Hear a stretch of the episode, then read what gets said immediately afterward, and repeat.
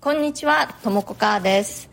私はニューヨーク在住24年。普段はニューヨーク発祥の某大手ファッションブランドでテキスタイル部門のデザインディレクターとしてフルタイムで働きつつ、パーソナルスタイルコーチといって、個人の方が自分らしいファッションスタイルを見つけるのをサポートするお仕事もしております。このチャンネル、ニューヨーク人生劇場では、人種のるつぼ、何でもありのニューヨークで私が働いて、暮らして、経験したり学んだりしたことや日々の生活の中であったちょっと面白いことなどをお伝えしていきます。ニューヨークの自由でポジティブな空気感がお伝えできたらなと思ってやっております。それでは今日もよろしくお願いします。ボイシーは、創立5周年ということなんですが、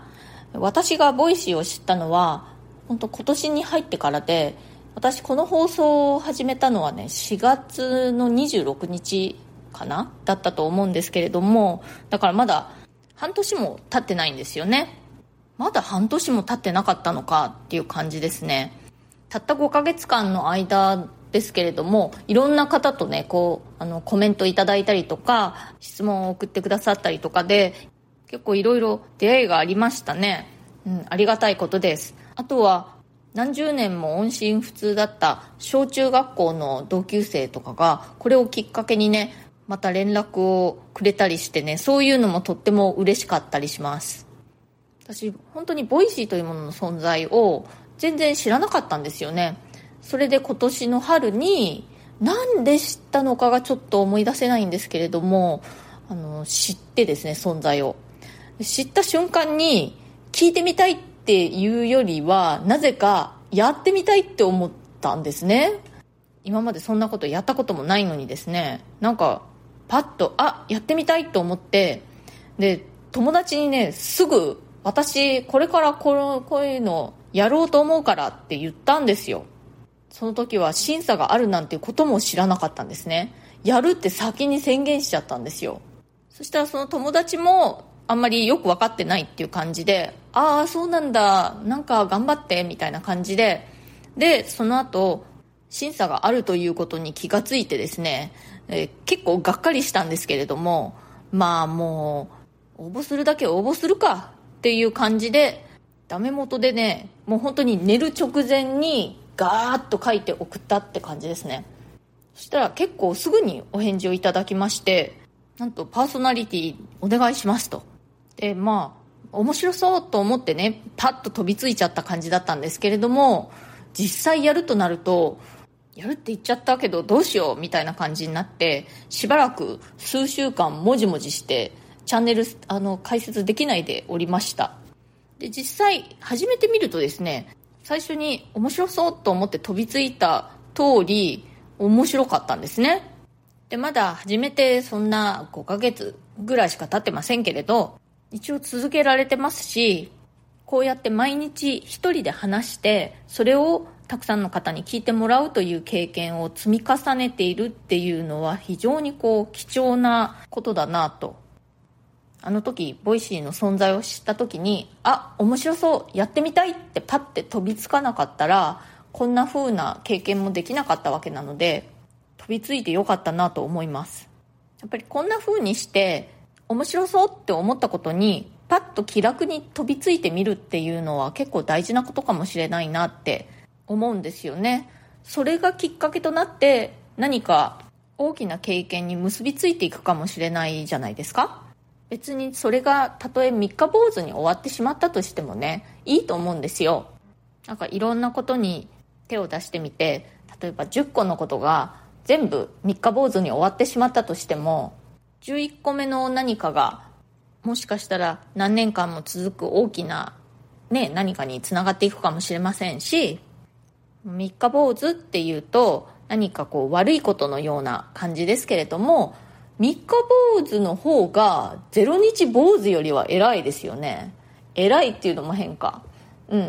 でも何かしらの経験は積んだっていうことですよね。0日坊主は本当ゼロですからね。だから、三日坊主上等ですよ。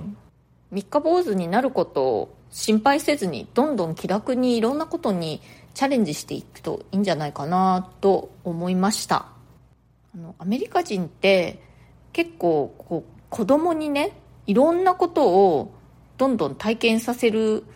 なって思うんですよね。例えば習い事とかそういうので、好きなものとかね、得意なものに当たるまでどんどん試させて、でほんと三日坊主の連続ですよ。例えば楽器なんかでも、バイオリンやって好きじゃなかったらピアノをやって、好きじゃなかったらフルートをやって、それも好きじゃなかったらドラムをやるみたいな感じで、ちょこちょことどんどん違う楽器を体験させたりするんですね。例えば体を動かす系でも、そのサッカーやって好きじゃないなら野球ダメなら水泳もダメなら器械体操もダメならバレエもダメなら空手みたいな感じで、好きなものとかね、合うものに当たるまでどんどんちょこちょこ試させるっていう感じの親が結構いるなと思います。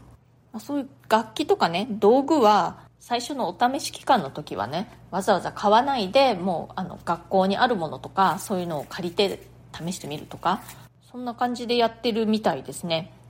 気楽にいろいろ試してみて、その中から自分の好きなこととか自分に向いてることとかを見つけられるのってすごくいいなと思います。